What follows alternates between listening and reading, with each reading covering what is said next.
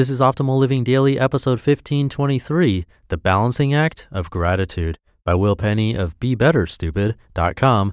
And I'm Justin Malik, your personal narrator, where I get permission from the authors of the best blogs I can find on personal development, minimalism, productivity, anything that I think will help you live a more meaningful life. And then I simply read their content to you for free, like a big free audiobook.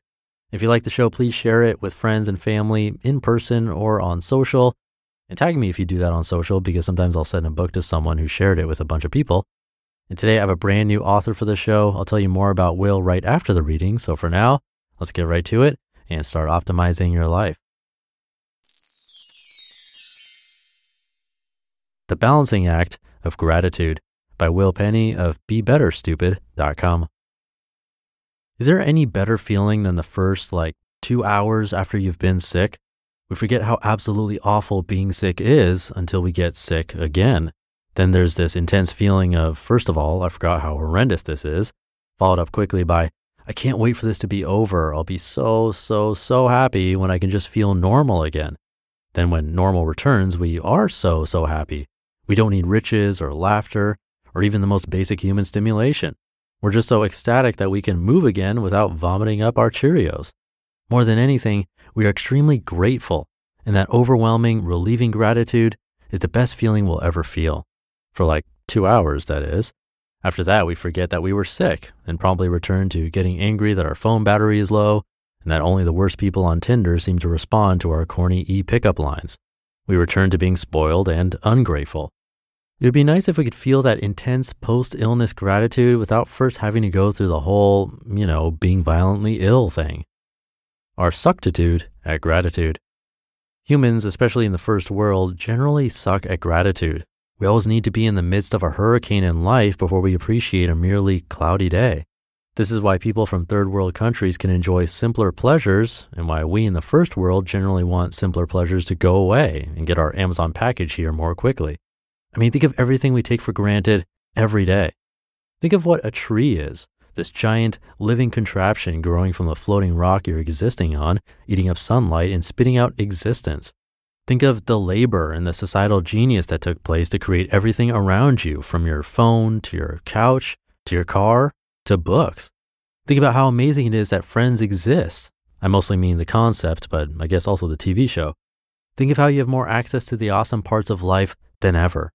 You have more access to every person, place, thing, idea every noun you've ever enjoyed. We are surrounded with mind blowing, out of this world wonders that should melt our faces every day. And yet your face remains very much intact and frowny unless someone is pointing a phone at it and you're in front of a place with good lighting. We're completely unable to enjoy the infinite amount of awesomeness all around us.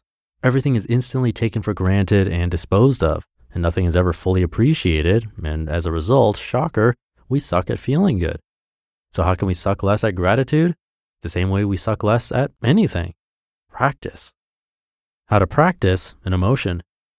You hear the phrase practice gratitude a lot, but what does that mean? How do you practice an emotion? I think it's about as simple as it sounds. You start by looking at something you should be grateful for, like your mom or nachos, for many of us are numbers one and two, and you focus on how great they are and how fortunate you are to get to experience that thing. You do this several times a day. But won't that be awkward and unnatural and really feel like it's not working? Won't it be impossible at first to just force that feeling upon yourself? Oh, yes. When you first try to practice gratitude, you'll say something to yourself like, I'm really lucky to have Todd in my life. He brings me joy with his dry wit, and I love when he gives me a ride to my water aerobics class. And then you'll wait for that gratitude emotion to kick in. But inside, you'll still feel, well, dead. You'll feel absolutely nothing for Todd. You'll just be some person that said a sentence to themselves. So, yes, at first, practicing gratitude will straight up not work. That's okay. That's why it's practice and why you have to do it over and over.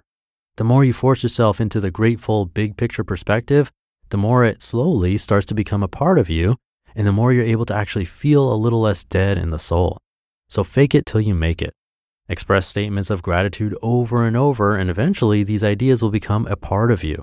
The notion that you can fully appreciate people around you, or a sunny day, or your grandma's walnut cookies will become ingrained in your soul, and eventually you'll start to feel more grateful.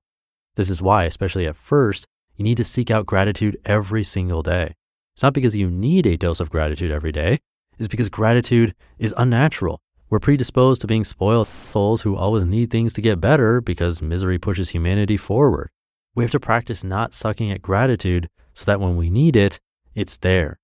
But with that said, when is it too much gratitude?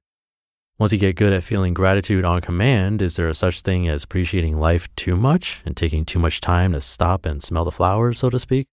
Yes, of course. Too much of anything sucks. If instead of looking ahead in life and trying to experience and accomplish more, you're just always enjoying what's in front of you and you're like, wow, bricks, then you'll never follow ambitions or seek out anything new in life. And that sucks. You shouldn't be happy with the situation that sucks for anyone, and you shouldn't focus on the positive in an overwhelmingly negative situation because then you won't fix negative things. You just keep telling yourself they aren't negative, and that's helping nobody. You need both gratitude for what you have and the feeling that you need more so that you make progress in life. There's a method to this that I found effective. How to balance your gratitude. So the solution there, I believe, is this. It's actually okay to go through a decent chunk of life as the ungrateful, unsatisfied whiners that we naturally are. This makes us want more, demand better from those around us, and feel bitter that we don't have more than we currently do, which is good in small doses. We remain in this state until it ceases to be productive. When this approach puts us into a mood that is negative to the point of being debilitating, we turn to the of gratitude and we suckle from it until we're burping joy and rainbows. We notice, oh no, I'm feeling anxious and crabby and it's making me unproductive. Then we meditate, we ponder the wonderful world around us, listen to Louis Armstrong, and we thank our lucky stars. We take a hit from our gratitude pipe. This is one way that you can actually see the world more accurately for the pretty awesome place that it is and be a little bit happier. So find your balance between thinking your world sucks and needs to be improved and the perspective that this is an incredible world full of wonder. Practice gratitude, and then when you get good at it, find your moments of gratitude.